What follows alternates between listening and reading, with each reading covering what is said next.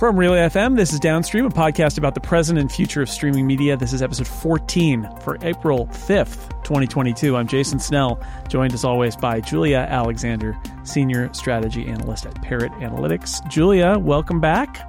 Jason, thank you. How are you? Good. How are you? You know what? Can't complain. It's, uh, Watched the Grammys. It was good. Good yeah. times. We since we were last on, there were Oscars, there were Grammys. Yeah. There's I got a little item. I'm going to ask you a, a question later about uh, award shows, but uh, we'll save that uh, because I got some follow up first before we dive into this episode. Um, so you tweeted a, a report that Parrot Analytics did Mm. involving building demand globally for things like South Korean dramas and Japanese anime. I feel like we we sort of pre-covered some of this as you were working on it already on this podcast, but I thought it was interesting to mention it again. Uh, that idea of this halo of demand that kind of gets generated that the, it's the connected universe of whoever made the thing that's popular so something like squid game connects to similar content from that country it connects to other projects with uh, the stars of that whatever it is that's a hit, the directors in common. Uh, if there's anything you want to add that kind of came out of the uh, the report, now would be No. a good time. But I think we did cover a lot of it uh, the last few weeks. Yeah, yeah. There's no nothing much to add. It was um, it, my team and I, and I lead this team. We decided we wanted to look into this idea of a correlation between talent and content, um, driven mostly by arguments in Hollywood over what you know what's more important, what came first, the IP or talent. Uh, and I thought I don't think you can just say binary terms. This one's more important, but I thought you know I wonder if you know talent affects content if content affects talent. And we've and i wanted to hyper focus on south korean and japanese content because it was has seen this explosion of growth over the last um two to three years really. Japanese maybe two to five. Um and yeah the, the results were basically content definitely helps a lot of these actors uh, become worldwide sensations. But on the other front of it, when you have artists like BTS and Blackpink who are um, K-pop stars, they help um, on YouTube. They really help bring that type of music uh, and new content venues through their popularity. So it was it was exciting. It's a free report. You can just go to parrotanalytics.com and download it if you're interested in it. Um, it's fun. It's fun, especially if, you like South Korean content. Yeah, I was gonna I was gonna say BTS. One of the lessons here is really just that uh, that uh, B- BTS is huge. That's that's like surprise to anyone, but Yeah. uh, BTS is huge. it's it's a it's a true thing. Um, we should say you mentioned your team. Mhm. You are hiring. I am. And if there are any downstream listeners who want to work with Julia, you know, you can check the show notes in your podcast player or at relay.fm slash downstream for links to the jobs uh, strategy analyst and industry strategy analyst. And uh, who knows, maybe your next uh, coworker is listening right now. It's possible. that would be so exciting. Could be. we'll get uh, we'll get downstream. We'll get a little uh, referral bonus or something. yeah. Uh, I should put in for that. Uh, well, I'm getting ahead of myself. We'll see if anybody applies. okay. Uh, so mention the Oscars. Coda uh, from Apple TV Plus won Best Picture, Mhm. first streamer film to win the Academy Award for Best Picture. And I wanted to ask you the big question, which is, does it? I mean, what I want to say is, what does it mean? But I really kind of want to say, does it mean anything? Does it mean something? What does it really mean to have a streaming film win Best Picture? What do you think? Yeah, you know, I was actually looking into this today and I wanted to know if, to your point, if Coda winning Best Picture and, and a couple other notable Oscars, if it led to a lift in demand for Coda on Apple TV Plus. And then our demand data is about 90, I would say 99% effective in, in predicting whether or not people would sign up or if they're already signed up, engage with the service to watch a movie or a TV show. Um, Coda saw a little bit of a lift the you know first two days after the oscars but then it kind of fell off pretty quickly. And i think this speaks to the more broader question about the oscars that a lot of the people in the film community have which is you know do, are, are the are the films that are at the oscars just totally um divested from what the mainstream population is interested in watching? And i think with something like coda specifically there is always going to be an audience who wants to check out the Best Picture winner, but this wasn't necessarily The Shape of Water. This isn't a Lord of the Rings movie. This isn't a film where people are like, I have to watch it. It's really interesting or it's really unique or maybe it's a little bit um, weird in my eyes or, or in, in, someone's eyes and they really want to f- figure out what's going on. Um, it's also not necessarily a groundbreaking film the way that Parasite was. And so people really wanted to watch Parasite we saw, and, and you can see demand for Parasite really pick up. So I think the question for Coda is, you know, does it generate additional engagement and revenue for Apple? I'm not too sure. And I think that leads to the bigger question. And of course, you are the Apple guru about what Apple TV Plus is for Apple in a sense of what of that we don't know beyond the theoretical ideas that we have for why Apple TV Plus would be important to Apple. But I do think it speaks to the fact that a lot of these, which we talked about in this podcast before, a lot of these movies are no longer getting the theatrical treatment that they would get from traditional studios because they're just not movies you can make good money on anymore for the most part.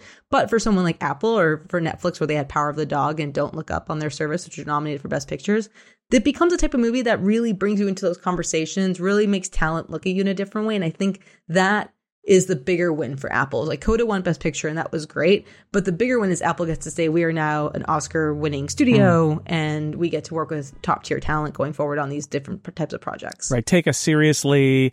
Uh, if you're looking for something that's going to get the attention of Oscar, we've now run a winning Best Picture campaign, right? So, like, um, yes, um, you're bringing your movie to Apple TV Plus does not preclude you from winning the Oscar, and in fact, we've got the money to market it to make it that.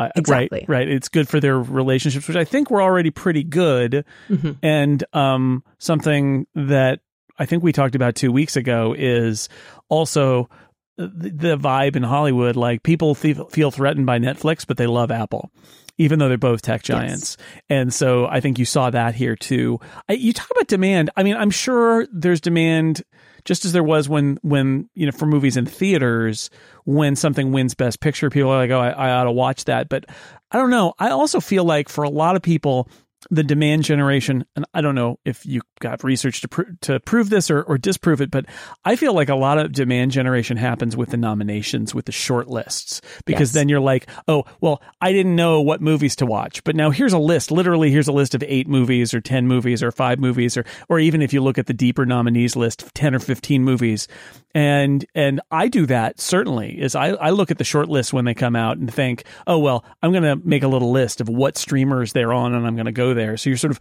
creating demand, just being, it's an honor just to be nominated, but like creating, that does create demand. I watched Power of the Dog two days before the Oscars. And one of the reasons is um, because it was up for Best Picture and I hadn't seen it. Like it was, you know, after the fact, I suppose I would have been like, oh, geez, I really ought to see that. But I, that demand worked for me in advance, uh, just based on the fact that it was up for the Oscar. You're 100% right. We definitely see more demand when the nominations get announced. And in between that period of early December to um, January, and then into well, this year it was different because the Oscars were late, but right. into the actual award ceremony. To your exact point, Jason, people, I mean, AMC hosts the weekend where you can go binge all the movies. Like, there's they there's definitely a moment of like, I want to watch this before the Oscars so that I have a dog in the race. Like, I want to know who I'm going to be rooting for. And I think the other thing that happens too with Coda specifically is, and I use my mom as an anecdote for everything because my mm-hmm. mom is such a huge power consumer of content and is kind of trying to navigate the streaming world from a non insider perspective. And so for me, she's just like, ah, what are you doing? And she said to me, she goes, I really want to watch Coda. Can I get it on DVD? And I said, I don't, you know, I don't know actually. I don't, I don't think so. I think you have, you can only get it through Apple TV Plus. And she said, I don't know if I have that. I'm not interested to know if I have that, and I'm not interested in signing up.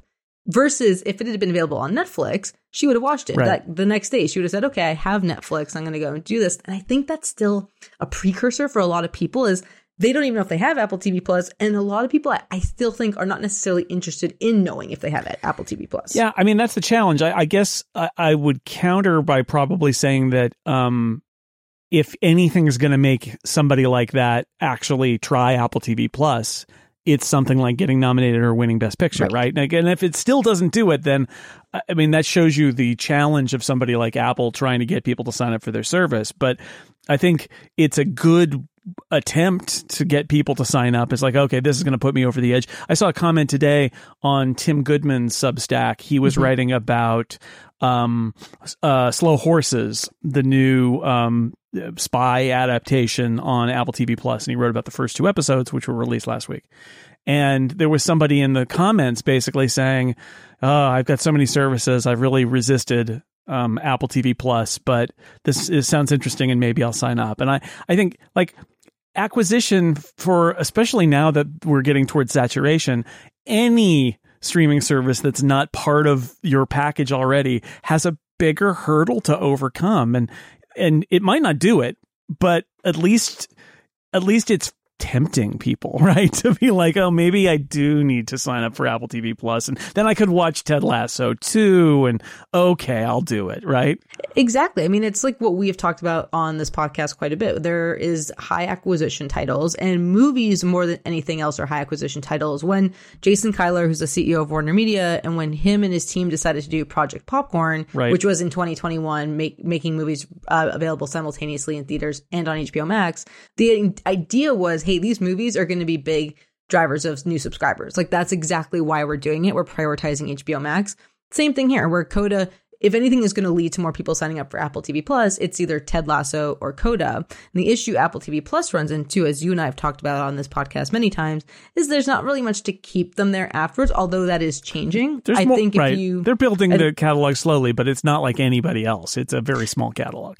Exactly. And so Apple's in this really interesting position where they, well, at least publicly, there has been no clear interest in having a catalog. Privately, who knows if they're exploring deals? And I'm sure they're always right. exploring deals because they are an M&A giant.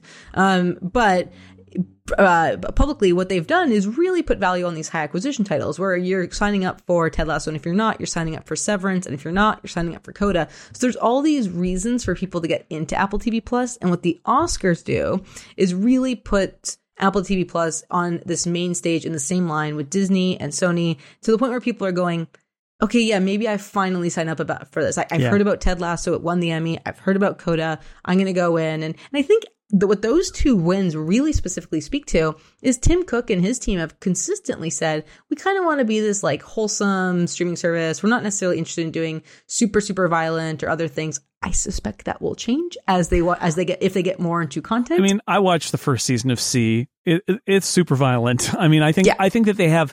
I think they've decided to go with positive like a positivity and optimism as yes. sort of one of their foundational things, but there's plenty of bad words and violence in their stuff. It's just, I think they're trying to avoid a more sort of cynical, um, view. I mean, although that said, I've been watching and being blown away by Severance. And Severance, mm-hmm. although it is, I mean, I, I don't know where it's going because the season isn't over yet, but it is. It gets dark. I mean, it gets real dark. So I guess I guess they're just trying to, you know, they, they don't want something that feels like super cynical and nihilistic, but they're willing to go. I think tonally, I think they're willing to span a pretty broad range of of tones. Exactly. And they have this beautiful moment of if we think about who is really paying attention to shows like Severance and shows like See, I'm not going to include the morning show in there, but cer- certain series like that, um, The Shrink Next Door, it's mostly critics and people who are hyper engaged with television who are more likely to check out something like Apple TV Plus pretty early on. Who are saying like I'm gonna watch, you know, day one. I want to watch See i want to watch Morning Show. I want to watch Dickinson. It's a pretty um big group, but it's not a massive group. And then when you get with Ted Lasso and Coda, is really the biggest group possible. You have yep. these really positive, uplifting, heartwarming stories that it appeals to everyone. That's kind of the Apple playbook. I, you know, I think I tweeted at some point that like Apple being late to the game in this situation is the most but but really coming out and being the most like mainstream love service uh, in terms of with this movie and with Ted Lasso is the most Apple move in, in the world. Like this yeah. is like Apple coming in and saying, "Yeah, we're late to streaming, but don't worry, we have it figured out. We've got good executives and content development teams. Like we're, we're good."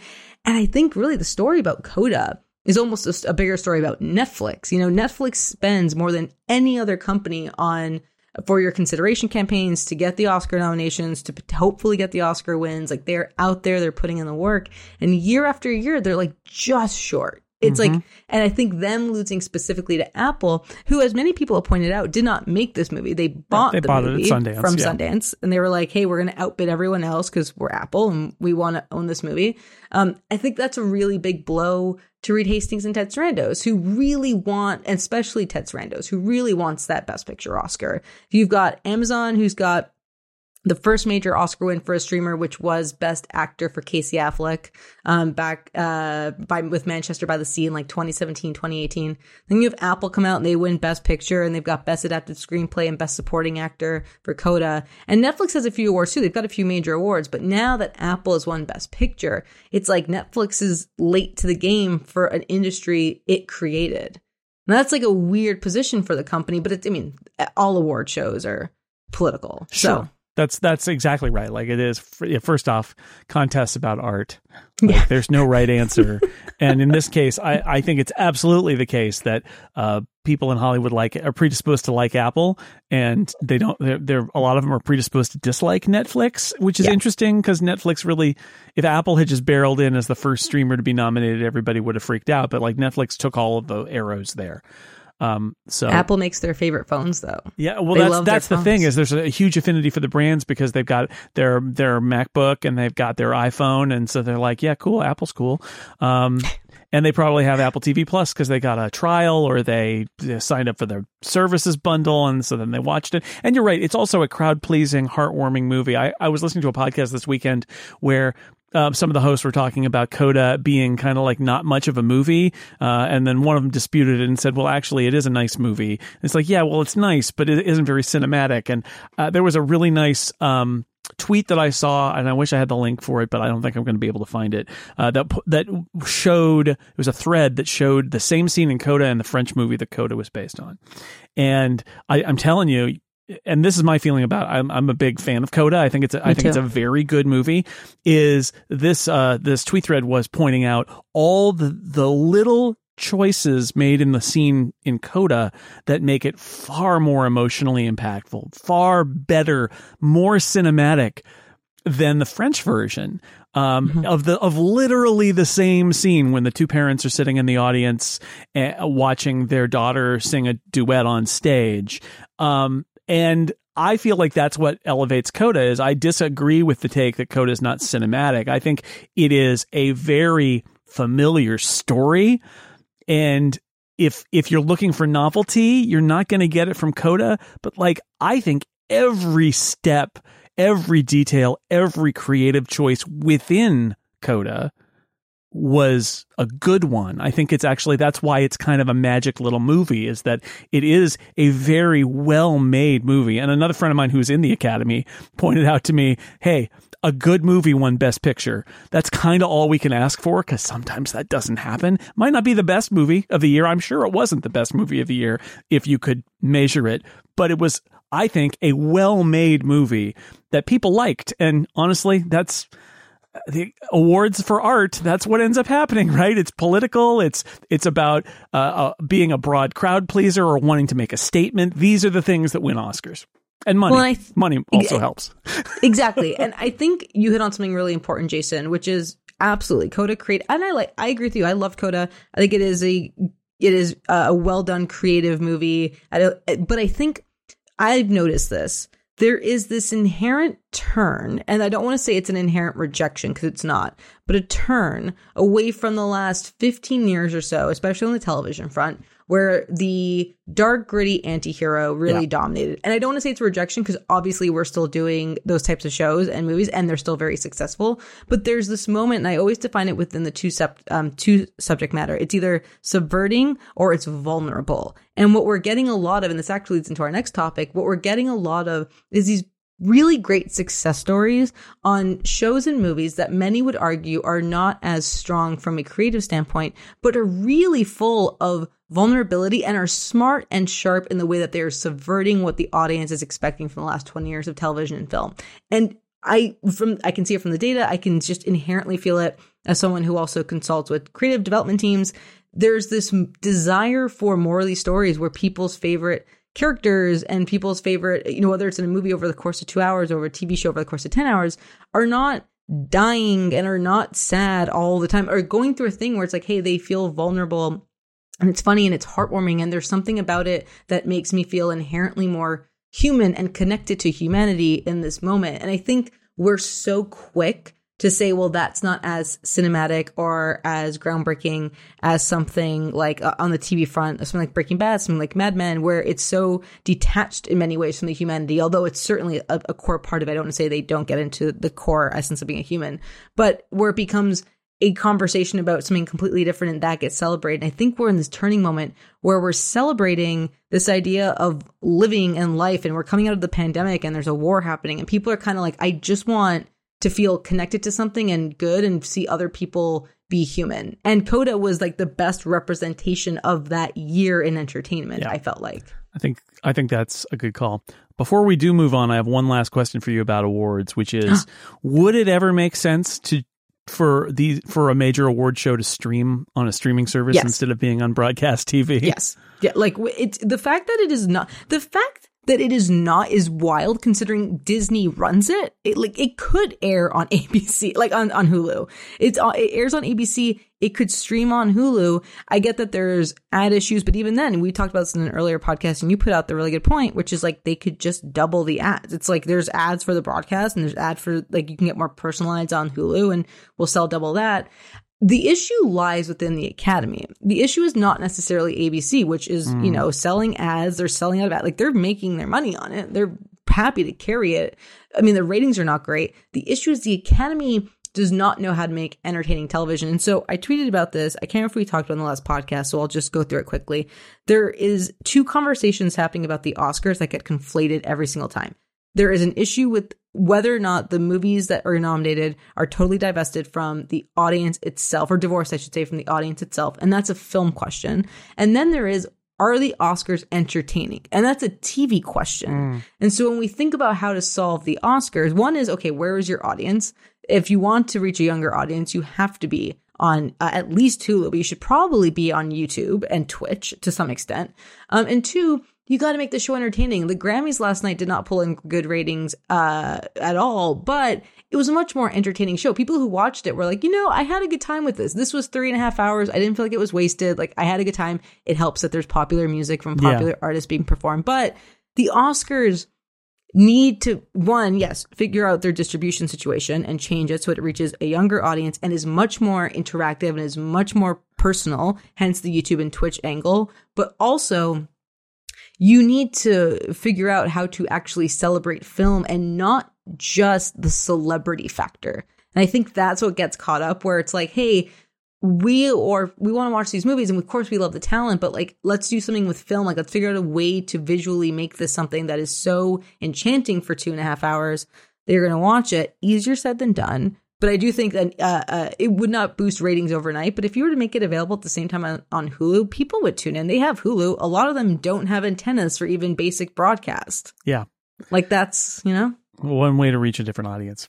All right, mm-hmm. So you mentioned um, different kinds of TV shows and different kinds of demand. I wanted to ask you, you you wrote about how um, on Twitter, our flag means death surpassed demand for Euphoria last week, becoming the most in demand show across all HBO and HBO Max in the US.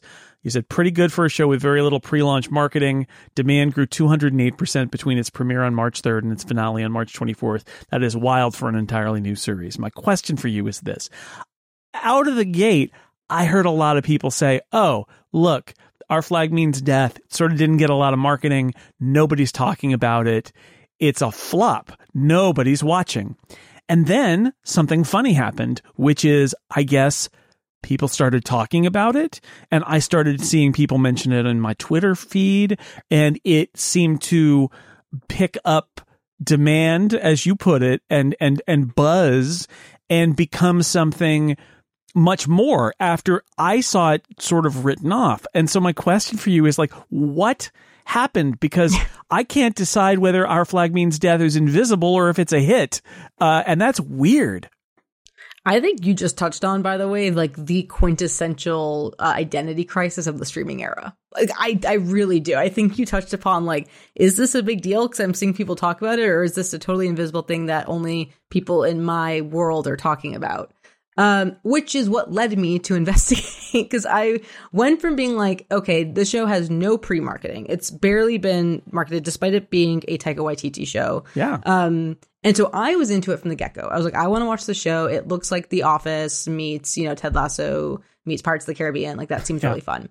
And uh, I won't spoil it, but the show uh, ends up getting into some really, really heartwarming um, LGBTQ related um, topics in a really authentic and beautiful way. And overnight, almost from the basically, so from uh, from data perspective, it grew 208 percent between the premiere and the finale three weeks later because it had a weird distribution cycle. Like there was like two episodes and three episodes and two episodes. Um, but overnight after that finale, I would check in on things like Tumblr. I would check in on fanfiction sites. I would check on TikTok. I would check on Twitter. And it was like there were hundreds and hundreds and thousands and thousands of posts being made. And it was like, I didn't know what the show was. My friend who is maybe queer or my friend who is an ally or my friend who just likes Taika Waititi, um, told me about it and I binged the whole thing in one season.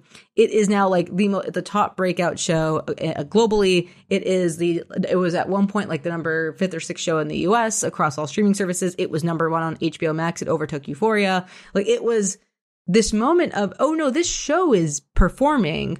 Um, but it's still one of those series where you're like, I've, I haven't seen any marketing for this. I haven't seen a trailer for it. Like, I just, I don't even know that it exists. But the word of mouth from people really turned this into you have to watch this. Like it's just that type of show. Um, I don't, you know, I'm not going to say it's Bridgerton level. I'm not going to say it's Squid Game level by any means. But what that show managed to do was prove that word of mouth hits can still happen on streaming. Like that is what that show did. That show was like, hey, if enough people talk about it, it will lead to more people watching. And that's a great thing to happen for HBO Max, where they, you know, very little money is paid on marketing. The show is not a high budget show by any means. And all of a sudden it's sitting at the top of their charts because people are just talking about it enough that, and it's short. It's like eight episodes at half mm. an hour each. You can go in and you can binge it all overnight. Um, and so our data, I looked into it and our data proved that. It was like, oh yeah, here's exactly when it really took off and it hasn't slowed down at all. And so I think there it lives, you know, it's it's my it's my favorite type of show because it lives at this very specific intersection that I'm obsessed with, which is the idea of a series, uh, just a TV show or movie, and this idea of what it becomes in a very online first um, world for a Gen Z audience. And this is important because when we talk to clients or when I talk to people about the difference um, between linear television and and streaming, and I've t- we talked about in this podcast before, people will watch something on linear television because it was what, what was available to them when they had their TV packages. And so at eight o'clock on Tuesday, there was something on it. Wednesday at nine o'clock, there was something on. You could you would market it to try to compete with the other networks, but you weren't necessarily trying to vie for them to pay for each individual channel. They had a collection and they were now looking for different shows and you could kind of compete against them in certain time slots. With shows like these, you are not just competing for someone to say like hey i hope this is what keeps you from from unsubscribing or this might be what brings you in. But i want to potentially turn this into something more. I want this to become a to be part of our flywheel philosophy which is you know let's take this and make merch and then maybe there's a theme park ride or there's like uh, a live experience whatever it might be that is so crucial to this generation where their identity is intertwined with what they are watching and what they are playing and what they are creating, where they create TikTok accounts as part of their social currency, as part of their identity based on their favorite shows and their favorite characters to create that level of affinity. And, and we talk about this a lot in the industry, but to, to monetize that love, which sounds both diabolical and also lame, but to be able to monetize that feeling is so hard to do. And here's a show that just did it. Like it just, it did it. And now it's up to HBO Max to really jump on. So I'm going to end this rant by saying Our Flag Means Death is not the biggest show in the world by any means. It is not probably going to be the biggest show in the world, but what it is is a quintessential example of what a streaming hit can look like at a lower budget than what they people think a streaming hit has to look like. So I think for me, that show is extremely fascinating and also just good. I would recommend it. I liked yeah. it. I wonder, um, since it's from Taika Waititi, I had that thought too, which is like, you know, it's on HBO Max instead of being on Hulu and FX like what we do in the shadows, and that's too bad. I mean, deals are deals, but it's too bad because it seems like a logical follow up to say, "Hey, did you enjoy what we do in the shadows?" Well, Taika Waititi's doing a pirate show now, and being like, "Oh, I get it," but you know, that's just not. They're not connected. There's no flow there. They just got to make their own way. If you didn't know before about the show until now, well, now you go to HBO Max and check it out pirates, but it's more than just pirates, and you'll It's you'll so see. good. You'll if you see. like Ted Lasso, like if you really, you'll like this. You'll see it. All right, before we get to the rest of the show, I'm going to go back to yes, it's our sponsor. We have a sponsor again. It's like a real legitimate podcast now. this episode of Downstream is brought to you by Microsoft Lists.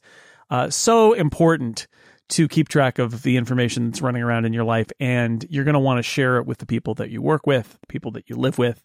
If you're looking for a new way to track and manage your work, your life from start to finish, Microsoft Lists is here to help you clear your brain space and get organized. It all starts at lists.live.com.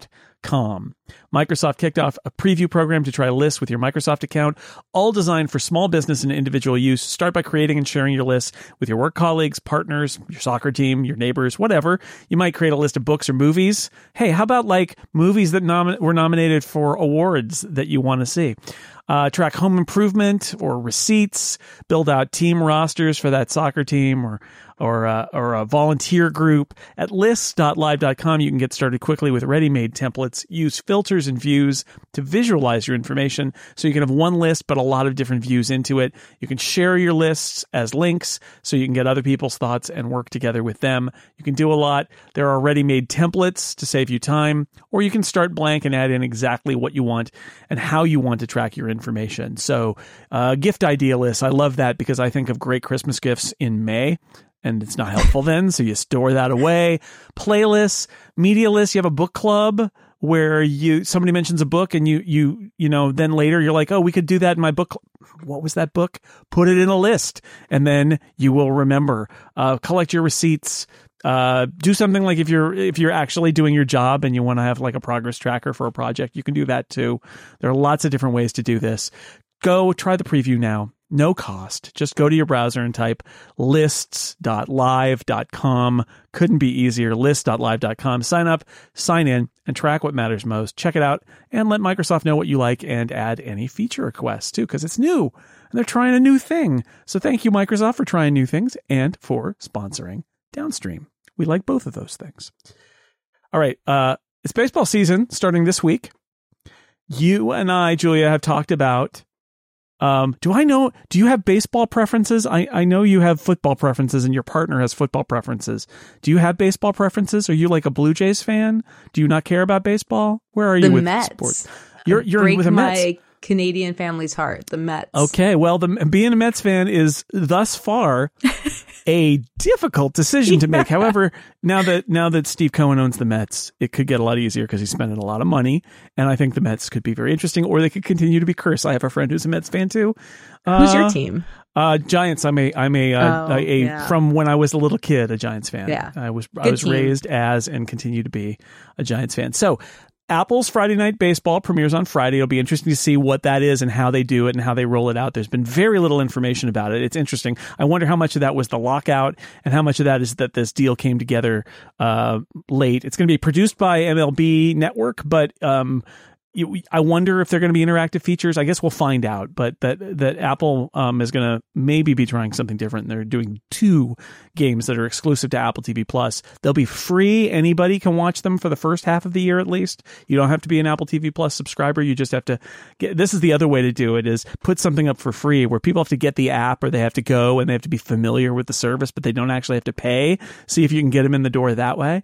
Um, Peacock is also going to be doing some Sunday day games. So that's another streamer that's uh, doing some exclusive, only available on the streaming service uh, feature. I know we've talked about both of those, but there is a story that happened in the last two weeks that I want to mention because it's so wild, so wacky that we have to at least touch base about it, which is there. Uh, so it used to be and this happens in a lot of markets that there are some games you, you know okay well, let's wind it back there used to be all the games that were on tv were on broadcast tv so your local channel wouldn't show all the games but they'd show a bunch of games like here in the bay area channel 2 showed all the giants games And then cable kind of rose up, and suddenly every game was televised, but a lot of them were on cable.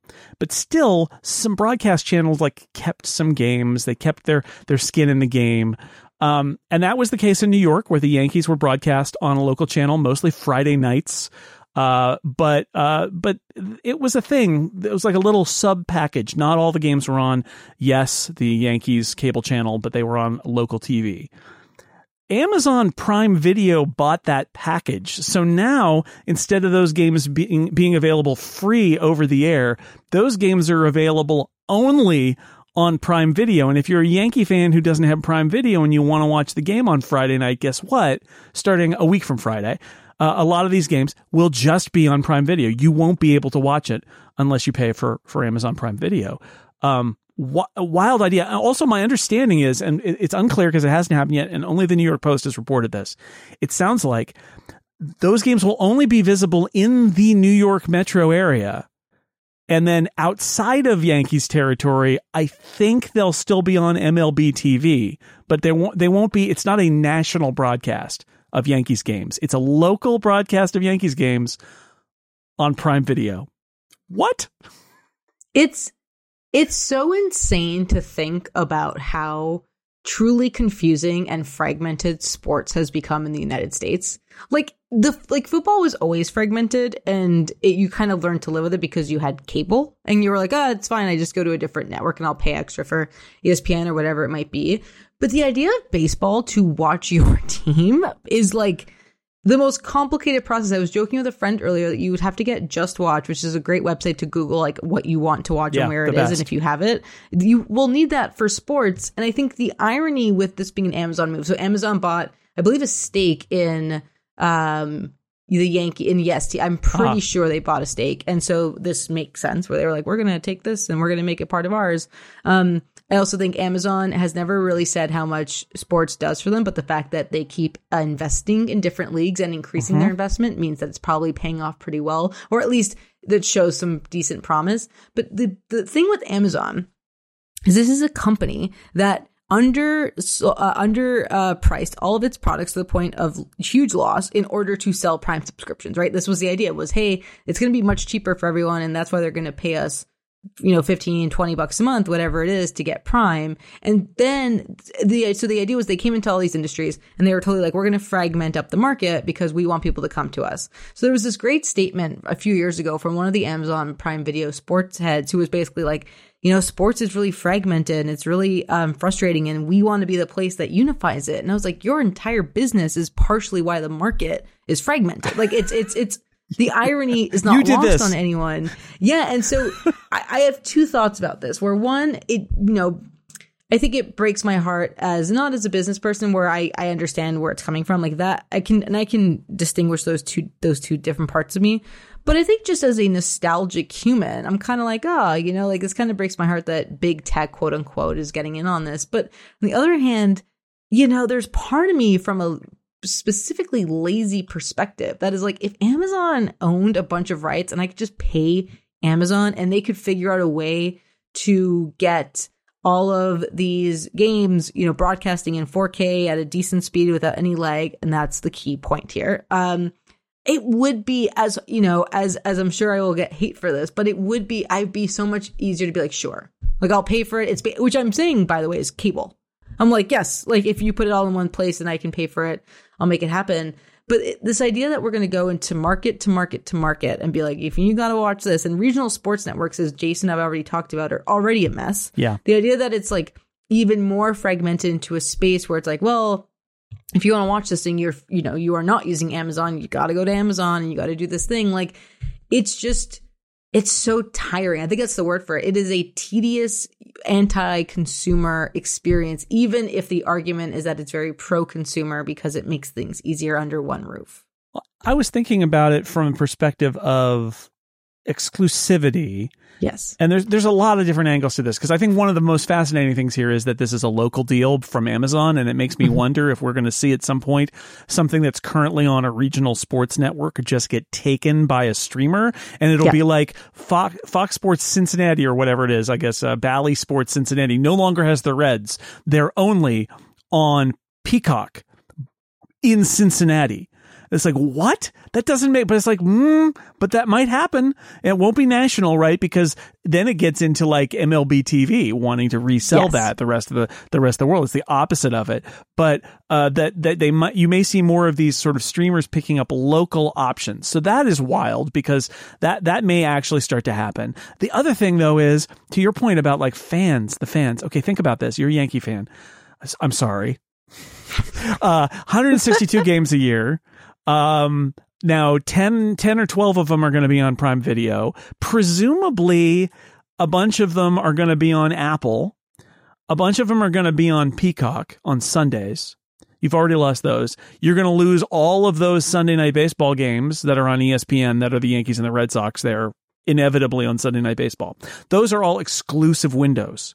Well, I think it's not out of the realm of possibility that like 30 Yankee games a year, if you've got a cable subscription, you know, okay, if you've got a cable subscription, you'll be able to see some of them on ESPN, but not with your local announcers. They'll be with the national announcers. And uh, we all, baseball fans know ESPN Sunday Night Baseball is essentially a podcast about baseball where a baseball game is playing in the background. They're not really talking about the game like your local announcers would be. So it's rough. Like it's rough. The idea that that you used to be able to sign up for cable in order to do sports. It's the reason you keep cable. And now there's going to be a whole, you know, dozen or more games a year, worse for the Yankees, that are just not on TV. They're only on streaming. So now you got to buy more stuff in order to see your team. It again, we'll get through this eventually, but it's going to be ugly, and it, it, it is starting to be ugly now because it's going to be super inconvenient uh, for all sorts of fans to do this. The upside, if there is one, I feel like is that it would be nice at some point to be in a situation where there's a service that carries your local team.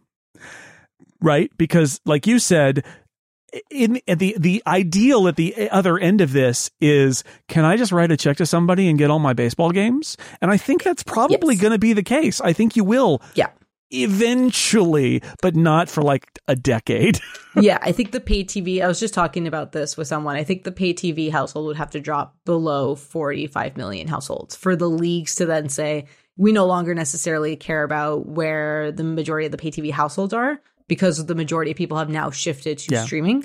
And so we can offer it. I, I do think there's this thing with sports. The reason that sports, so the reason Rupert Murdoch kept Fox Sports Network and Fox News was because when he sold Fox to Disney, was because sports are the foundational of any TV, linear, cable, or broadcast package. It is like, it's the reason people come to things. Sports are what the majority of people seek out and the majority of what they're willing to pay. So it's why you're seeing all of these people, uh, excuse me, all these companies get into sports because they're like, hey, we can build this on top of the content, of the entertainment content that we're doing. So if you're Disney, Paramount, or CBS and NBC, you have streaming platforms. So you can kind of say, well, we already have these local ish, local rights things that we can kind of look into. We already have the major deals for um, uh, nationwide, and so we'll just move those to streaming and make them simulcast.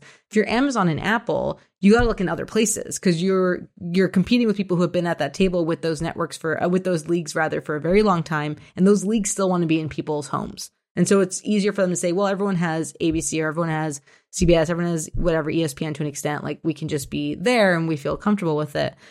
So this is still an experimentation phase for the major big tech players who are coming in and saying, well, we want to know what we can get from it. We'll we'll cherry pick the rights that we want and we'll see what sports can really do for us.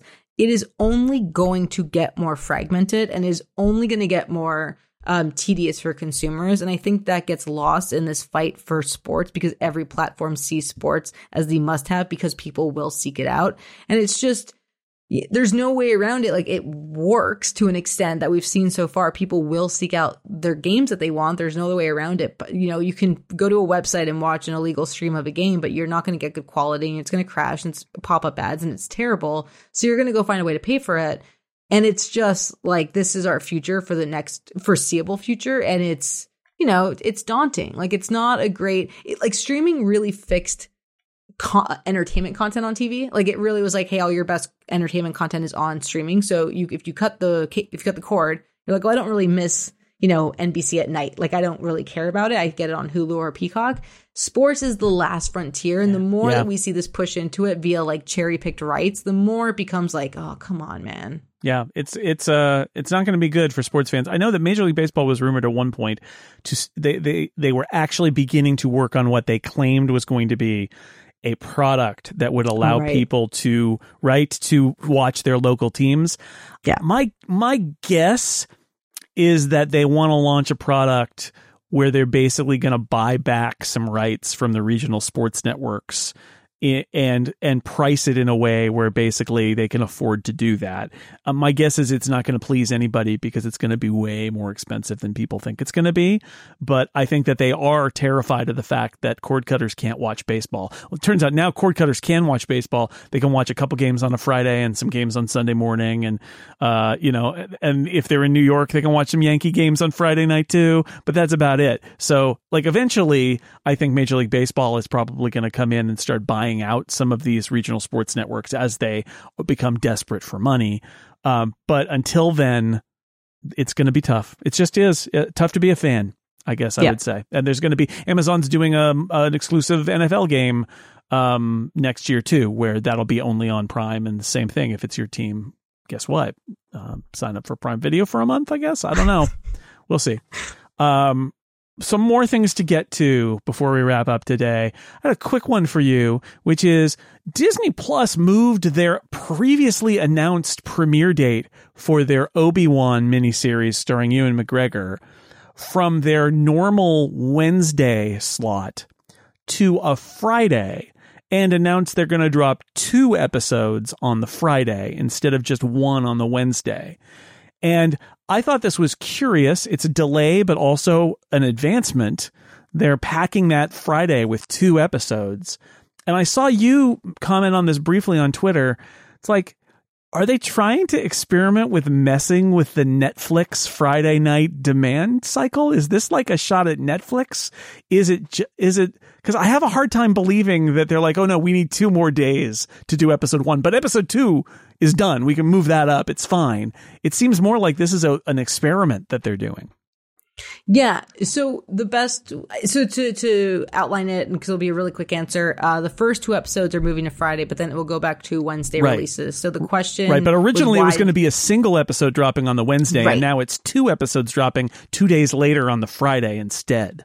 Right. And so the question is, why did Disney do that? And Yeah. the best answer I can give, in my opinion, I don't have an actual answer for this, but um, my theory is the same reason that HBO Max uh, set its Game of Thrones uh, uh, prequel, sequel, um, House of the Dragon, two weeks before Amazon's Lord of the Rings series is supposed to come out, and they will finish at the same time.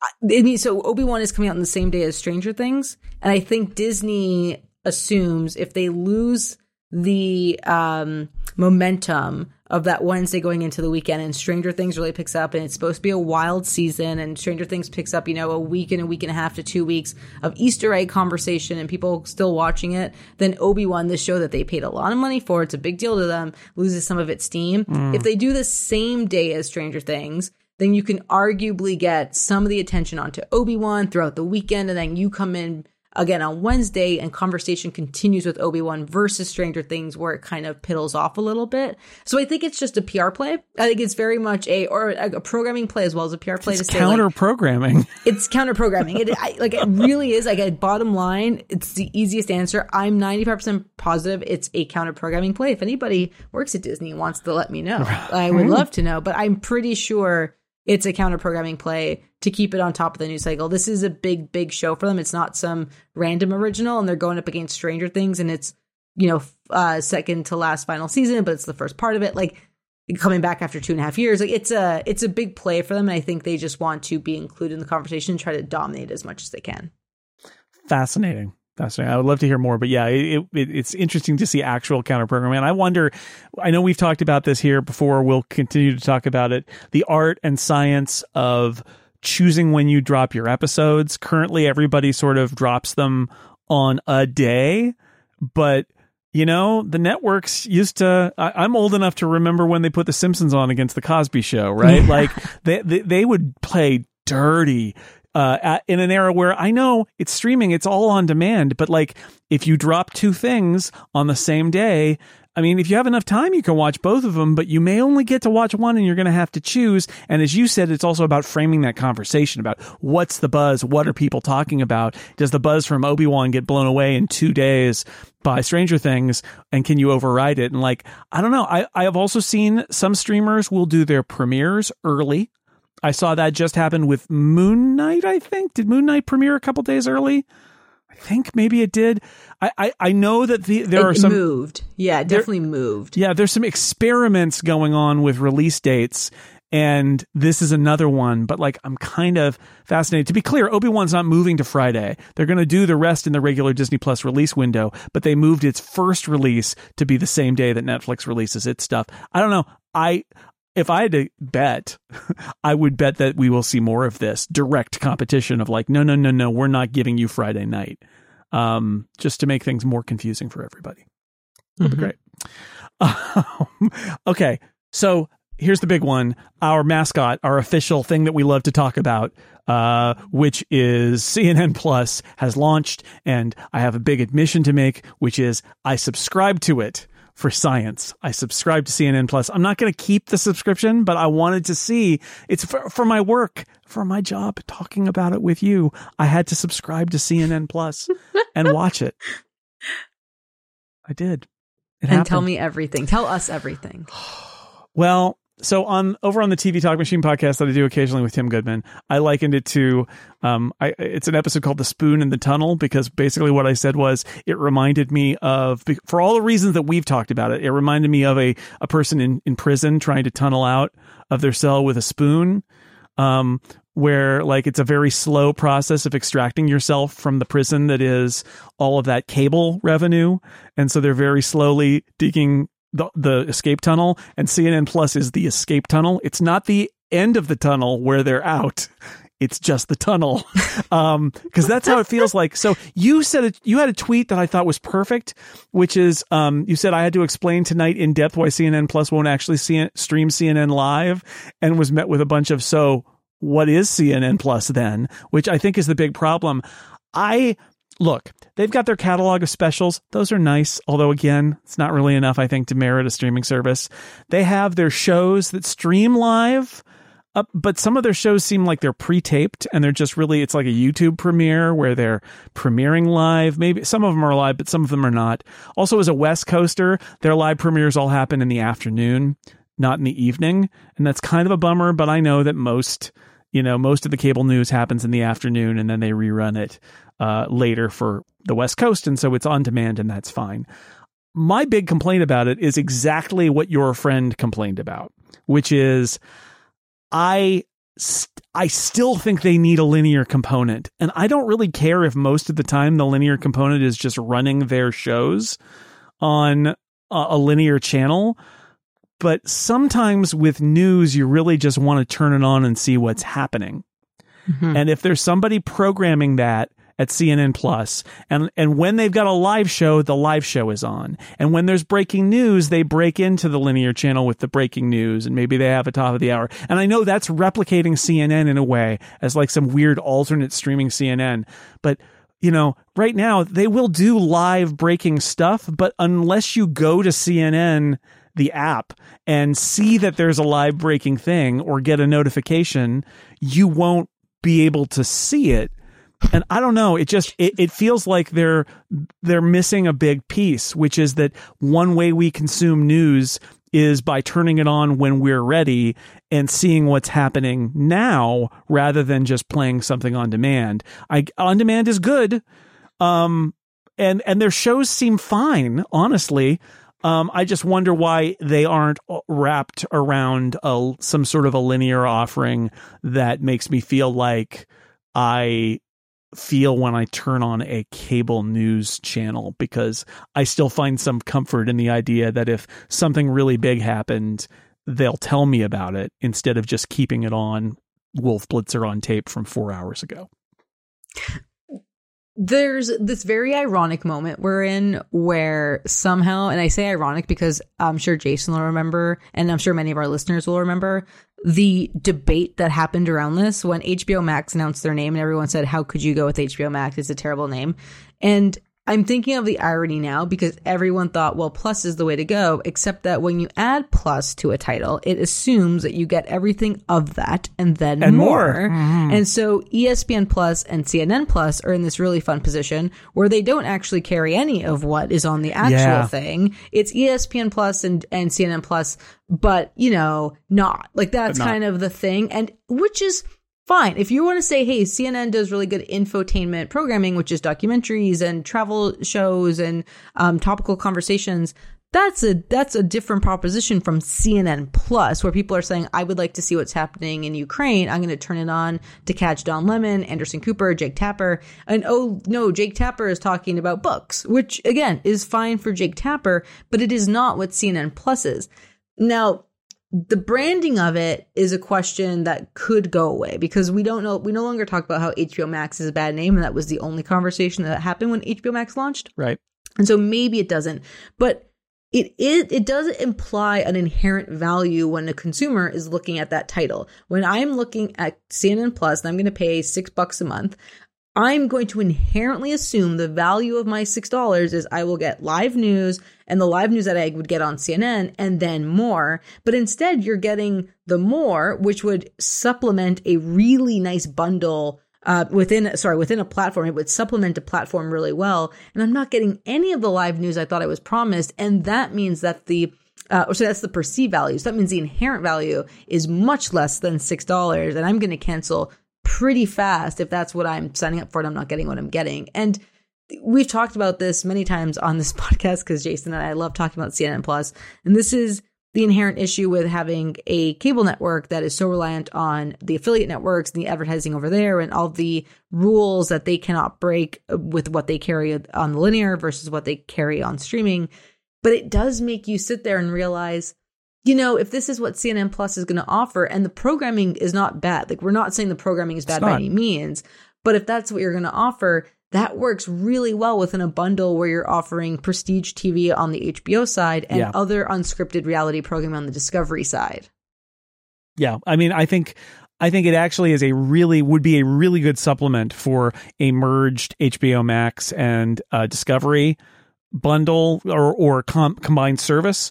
Um, and my understanding is, you know, they are promoting it on HBO Max, but it's still its own Yeah. service. They're just using it as a promotion thing. And I think, well, actually, you can't actually sign up from HBO Max. They're, they're promoting it, but you go and you click on it. Cause I, I checked for this reason because I was like, oh, can I just sign up through here because I'm lazy? That would be Nope. great. And no, you can, but they have like certain CNN specials on HBO Max. And so like you can watch, which is basically just a CNN hub. Like they're like, here's the hub.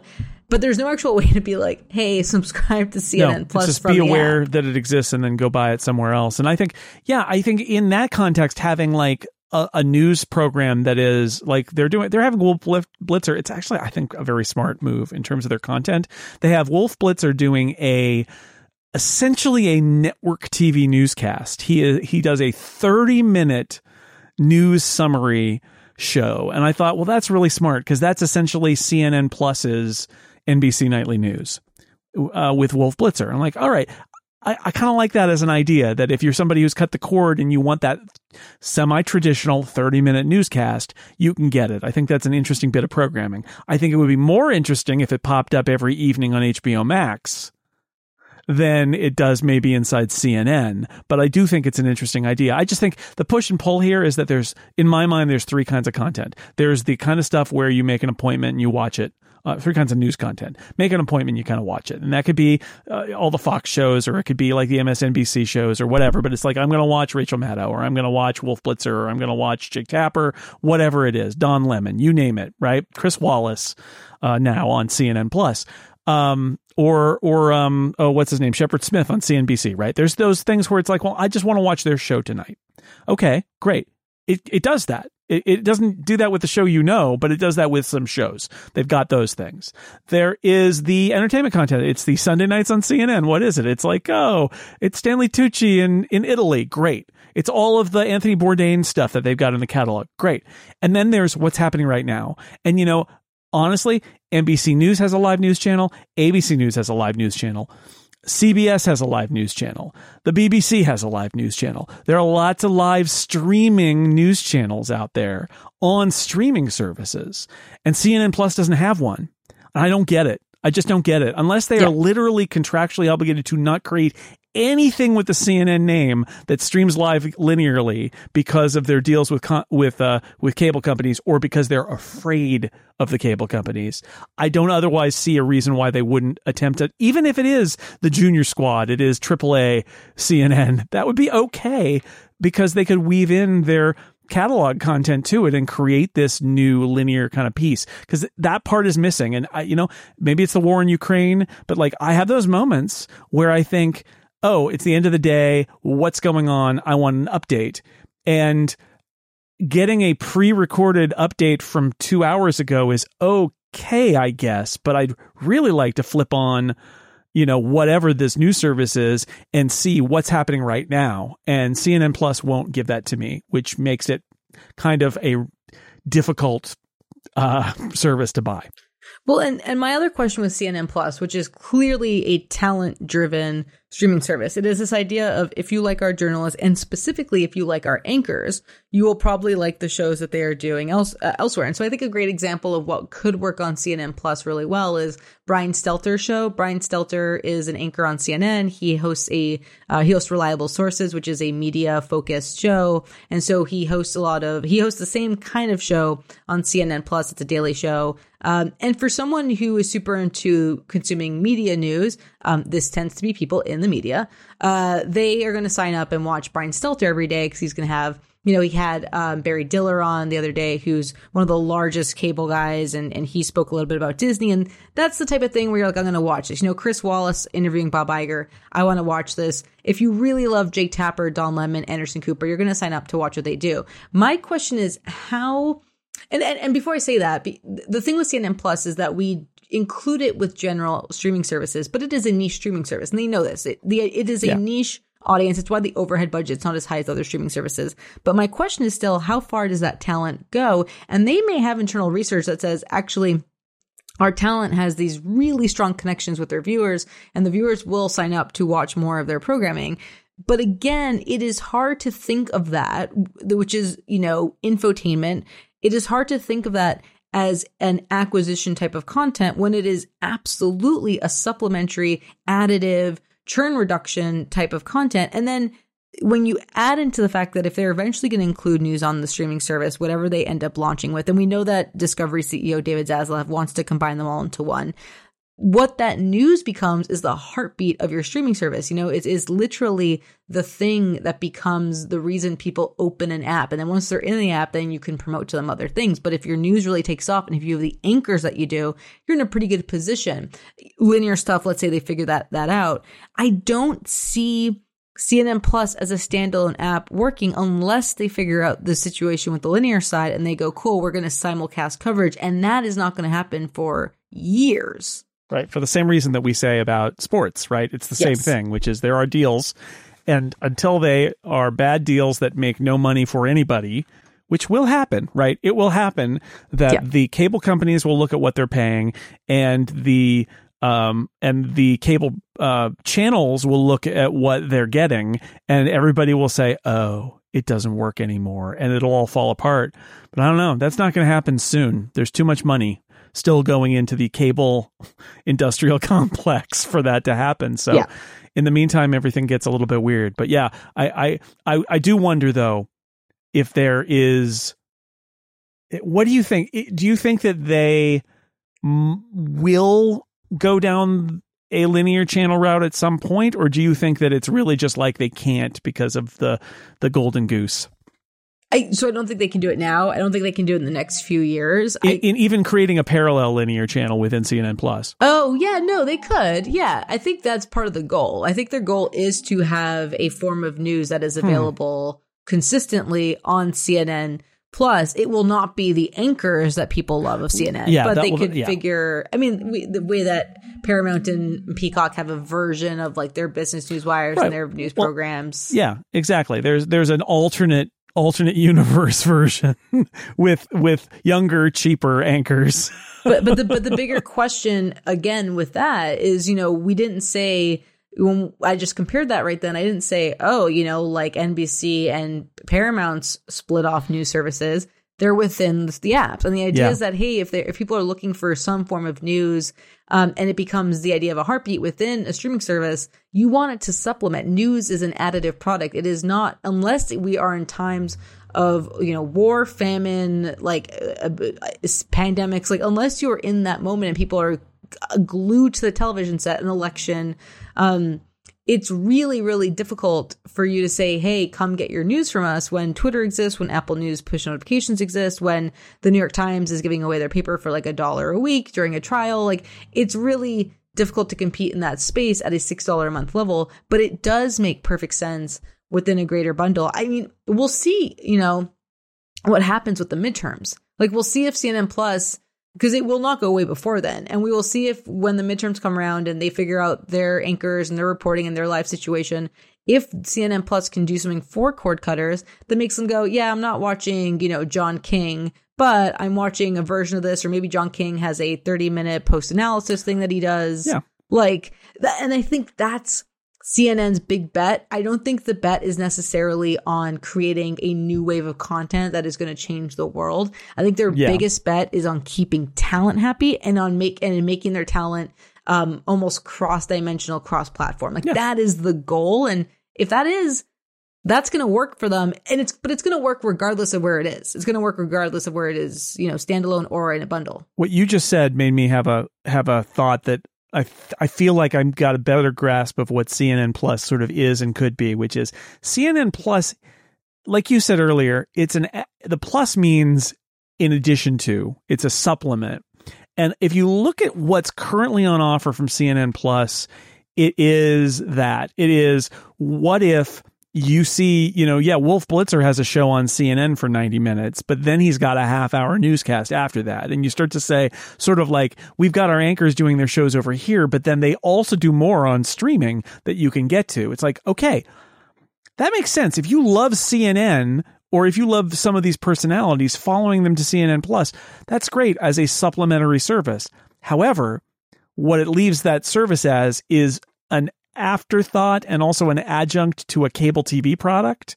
And it is not enough on its own. And that's what doing a linear channel and, and that is, uh, on streaming that is uh, wrapping in a bunch of other stuff is maybe one way to make it feel a little bit more like a streaming native channel i- instead of what it feels now because it honestly does feel this way. It is literally for fans of the cable tv network cnn here is a streaming service that lets you get more of it. That's what it is. And that's fine but as somebody who is not a cnn viewer normally um I used to be, but I'm on Fubo and they don't have any other Turner network channels, so I can't get TBS or TNT or CNN. I just can't do it um, unless I sign up for Sling Blue, which I probably will for the NBA playoffs anyway. Uh, uh, or Fubo needs to cut a deal with them. Uh, but regardless, it means like for me, it's just like okay, I get I get this fragment of it, but I it doesn't have the meat, and uh, you know I think that's going to be a challenge for them. Yeah, I agree. All right, uh, let's do some letters before we go.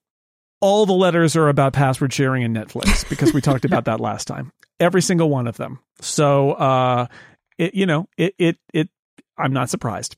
Um, this one comes from uh, Dimmy. Uh, I enjoyed your discussion about the trial Netflix is running to try and persuade password sharers to pay extra for the privilege. Let's say I don't have a Netflix account and I'm considering subscribing. With this new option on the table, I might instead find a friend with an account and save some money, all legal and moral. Can you speculate on how big an issue that might be or even how they would measure those missed sales? Love to your mothers. Dimmy from the plus four four.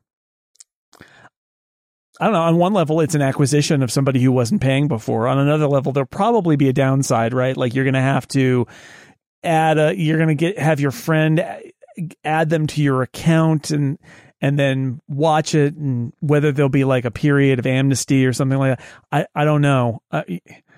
I always compare it to the Nintendo family thing where Nintendo pretty much knows that they get a lot of 20 and 30 somethings who want to play their games and want to pay for one family account so they can play play online. And they're very much like, you know, if you're all paying for it, like and you're paying an extra like 5 bucks each, like that's fine, like do you. I think with Netflix it's in the same boat where Netflix is not expecting um, people to sign up together and each person saying like, Hey, I'm going to get a discounted price. Like I'll sign up for this with you. That's the goal. Like if you're, if that's your thinking, um, Demi, you are their target audience because that's their whole thing is, Hey, you're not going to sign up for a regular plan, but you and a friend might sign up for someone. You guys probably have another friend who has an account. Right. What if you just paid them $3? You know, the winner in all of this is like Venmo. Keep in, um, keep in mind though that it'll probably also have limitations like only three people at once or something like that. So there's going to be inconvenience to it. It's like, oh, they started streaming and now I got kicked off my stream. Yeah, you know, and, I do wonder if Netflix will. That's a great point. I do wonder if Netflix at that point will just be like they'll put in um, stipulations for like in code that are like, hey, this account is registered to this type of account, so therefore like, they can stream more than four people. Yeah, like an upsell. Yeah, I, I think so. A few things. Yeah. One, I think that there are ways to make things inconvenient, but still let you do it. And then two, it, it may be that in some markets, especially what they do is they say, well, sure, we will let you section off and give you a discount for a year or something. And then we're going to raise your price, right? So they may not let you have that deal for all that long, but they'll, they'll offer this kind of like, amnesty uh, password sharing thing. You get a year for a discount and then you're in our system and you're part of who we are. And uh, but yeah if they make it inconvenient where it's like well you you can share and maybe two or three people could share reasonably but once you get to four or five everybody's just going to keep getting kicked off because it's too many simultaneous streams. It's a way to do it. I, I will say, Demian, just to add to to finish that last point, I know that you're asking us as a hypothetical, but that hypothetical is the exact question Netflix is hoping people will ask. And that will lead them to say, sure, I'll pay an extra three, four dollars, especially in areas where Netflix knows they're going to have to go lower on price and focus more on mobile than they are in the US. So the fact that that's even something that popped into your head kind of proves their point. Mm. Whether or not the experiment proves their point, we'll see. Sure. Uh, this is from Jim. He says, following up from the Netflix, Netflix pilot of advanced password sharing in Central and South America, my wife watching Disney Plus complains that thumbnails aren't loading images, can't follow the UI. I investigate. There's an exclamation point on top of the account icon. I click on it. They want to verify my subscription or identity. Turns out my wife had had to prove she's allowed to watch by having a one time expires in 15 minutes code to my email as the account holder email. That would work poorly with people outside the household. That's a more aggressive method to minimize password sharing. Love to your mother's Jim from the 615 Nashville. I'll just say my daughter texts me all the time. My daughter, who's at the University of Oregon, uh, texts me all the time to say, uh, what's the password for? And then I get a two factor code, which then I also text to her. It's not that hard. Again, mild inconvenience, just like we were saying before. Not that hard to bypass. It's really not that hard. Yeah, I mean, this is the whole issue with password sharing, right? Like, there are all these scenarios that also come up. Like, what if you're traveling for work and then it realizes you're in a different area? And it, it's this is the situation that they're going to run into, which is there are so many different anomalies that are going to pop up that yeah. they're going to have to tackle one by one. And that's something that they will do. I mean, part of the reason they're experimenting in certain markets is because they want to run into those anomalies and then, yeah. you know, a QA test it and really figure out a way to get around that. But it it is i mean it is funny right their whole thing is like we're going to crack down on password sharing by sending an email and then as long as somebody texts you and is like hey there's going to be i'm signing in like like yeah. keep an eye out for an email yeah. it's not it, difficult, but no, it is. It's it's yeah. inconvenient, and I think yeah. that's the that's the truth of it. Is the big levers that these companies have uh, because they know they can't. the next letter is going to get into this. Uh, they know that they can't get too far as a crackdown because it will make it really bad for the people who are actually legal subscribers, and and that that's not great when you start degrading the regular user experience because you're terrified of password sharers, and that's why I think that that won't happen. But there are these levers. There's the mild inconvenience, which is okay. I can share my account with other people but it means they're going to be texting me asking me for uh, two factor codes all the time uh, or email, you know, whether it's an email or I'm going to keep getting buzzed on my phone and it's a six digit code that uh, it's like, which one of my friends do I have to send this to and all of that. And it's like, again, doesn't prevent you from having this master plan, but it does make it a little less convenient. And it might make you think, I'm tired of this. I'm not going to share my password or I'm tired of this.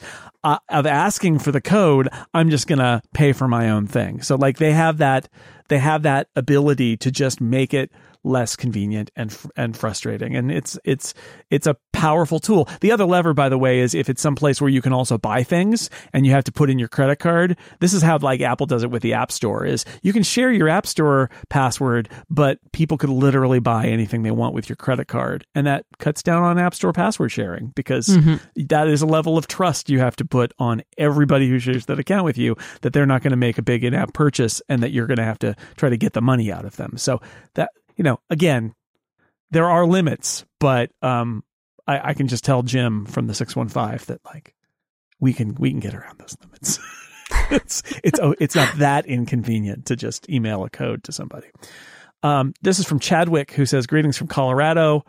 I've uh, I listened to episode 13 about Netflix and sub accounts. I was reminded of a frustration I've experienced logging into Hulu from someplace other than my home. When we go on vacation, we take our Apple TV box with us. Even still, Hulu recognizes I'm not at home and will not me let log in without a location change. It only allows four location changes to your account uh, once every 90 days. As you mentioned, Jason, it's very user, user hostile. I get why they do it to stop password sharing, but I'm using my own login and even my own Apple TV box. There should be a way for me to use my own account away from home. Our workaround is to just AirPlay from the iPad to the Apple TV because the Hulu mobile apps don't have the same location restrictions. Uh, Chadwick, yes, I have Fubo. It's a very similar thing. He's talking about the over the top uh, cable replacement version of Hulu, I believe here.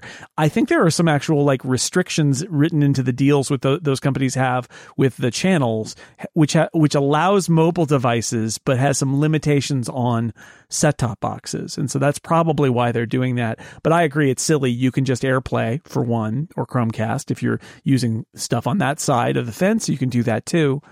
Uh, totally agree with that. It is user hostile. It is silly. I think it's extra silly when you can say, but I'm not there. I'm here right now. And so please let me watch it. But, um, this is what it's all about, right? Is, is how you could clamp down on, on travel on mobile devices too, if you really mm-hmm. wanted to, but mm-hmm. you're just going to make your legitimate customers angry. People going on vacation and wa- wanting to watch their streaming service is not a an edge case. Like people go on vacation and they want to watch their streaming service. It just is a thing. So there's a limit to how you can crack down on this stuff without just making your product bad. So again, exactly what you said about the last letter too, right there, the, the, the inconvenience of it all. Oh, the inconvenience of it all. Okay, one more. George says, in the last episode, you spoke about getting subs for moving people from shared accounts to individual accounts. My question would be, uh, making the process of separating accounts easier, as well as the financial benefits or penalties to encourage more people splitting off. And do you think companies value a longer history of metadata or more from scratch? Bonus question Say you're starting a new account. What are some ways you teach the system what you like or game the algorithm? Do you add your favorites immediately to your watch list? Do you create different profiles for discovering new shows and one for the greatest hits? I love the show.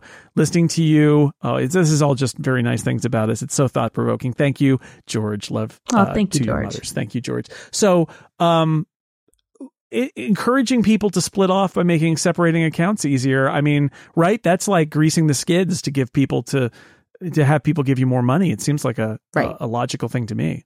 Right. Yeah, especially if those customers are just going to leave. If those if those users are just going to be like, "Well, I don't want to set up my own account," whatever it might be. It, the way to encourage as long as it if you can encourage people to spend more money that is what their goal is. Whether it is like saying, hey, we're going to offer you 4K HDR for an extra three bucks, or hey, we can offer you a separate account for a little bit cheaper, or we can offer you eventually, if you have your data, you don't want to lose it, you can get your own account. That is the end goal. I do think to your point about what, how, what are the ways you teach the system? It is fun to learn these things, and it's much easier to learn how to game on user generated content platforms. So on TikTok and YouTube, I'm like, very proud of how well I can train it. Um, on Netflix and HBO Max, what I tend to do is watch enough of different language shows, but within the same genre that I'm interested in, that I get recommended global options, but very rarely is it outside of the genre that I'm specifically looking hmm. for. And I do that by, I usually play a bunch of stuff in the background.